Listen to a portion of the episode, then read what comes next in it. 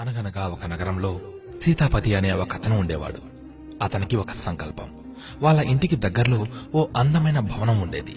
ఎవరిదా ఇల్లు? అని అడిగితే ఎవరో కోటీశ్వరుడిల్లు అని సమాధానం వచ్చేది. అందుకే అనుకున్నాడు ఎప్పటికైనా సరే ఈ నగరంలోని కోటీశ్వరుల జాబితాలో నేను కూడా చేరాలి అని. దానికోసం యవ్వనం నుండి కష్టపడ్డాడు. బాగా కష్టపడ్డాడు. రాత్రింబవళ్ళు కష్టపడ్డాడు. సంపాదనే సర్వస్వంగా కష్టపడ్డాడు. నలభై ఏళ్ళలోపే కోటీశ్వరుడయ్యాడు. ఒక కోటి తరువాత మరో కోటి. అలా అలా యాభై ఏళ్ళలోపే ఎన్నో కోట్లు కూడబెట్టాడు. ఒకప్పుడు తాను చూసిన అందమైన భవనాల్లాంటివి రెండు మూడు కట్టించాడు సీతాపతి. అయినా సరే తృప్తి కలగలేదు. ఆహా ఏళ్ళు కాదు. నగరం మధ్యలో నా హోదాను చాటేలా నా ప్రత్యేకత ఈ సమాజానికి తెలిసేలా ఇంద్రభవనం లాంటి ఒక ఇల్లు కట్టించాలి అనుకున్నాడు. దానికోసం మరింత కష్టపడ్డాడు. ఇంకేముంది? అనుకున్నది సాధించాడు సీతాపతి. నగరం నడిబొడ్డున విశాలమైన స్థలంలో అత్యాధునిక సౌకర్యాలు కలిగిన అద్భుతమైన భవనం కట్టించాడు. గృహప్రవేశం రోజున నగరంలోని ప్రముఖులందరినీ ఆహ్వానించాడు. ఒక్కో దేశం తాలూకు విశిష్టతలన్నీ ఒక్కచోటే పోగేసినట్టుగా ఉన్న ఆ ఇంటిని చూసి ఔరా అని ఆశ్చర్యపోయారు అందరూ. శభాష్ సీతాపతి అని అందరూ అభినందించారు. అతిథులంతా వెళ్ళిపోయాక తన పడక గదికి వెళ్ళి పడక మీద మన సీతాపతి నడుం వాల్చాడు. భార్య ఇంకా పిల్లలు ఫోన్లలో ఇంటి విశిష్టతలు వచ్చిన అతిథుల కామెంట్లు ఖర్చు పెట్టిన డబ్బు గురించి గొప్పగా స్నేహితులకు వారు చెప్పుకుంటూ ఉన్నారు.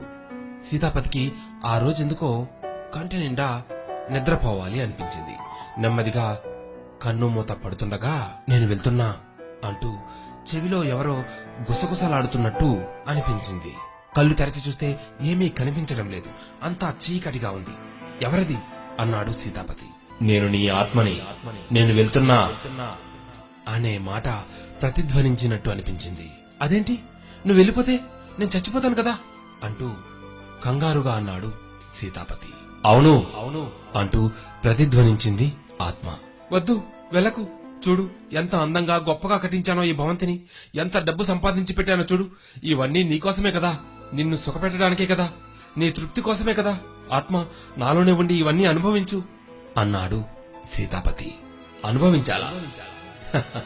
ఎలా? నీ శరీరానికి డయాబెటిస్ కాబట్టి తీపి పదార్థం తినలేవు. నీ శరీరానికి బీపీ సమస్య ఉంది.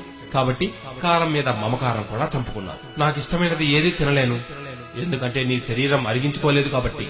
నీ శరీరం మొత్తం కళ్ళ నుండి కాళ్ళ వరకు మొత్తం రోగాల పొట్ట.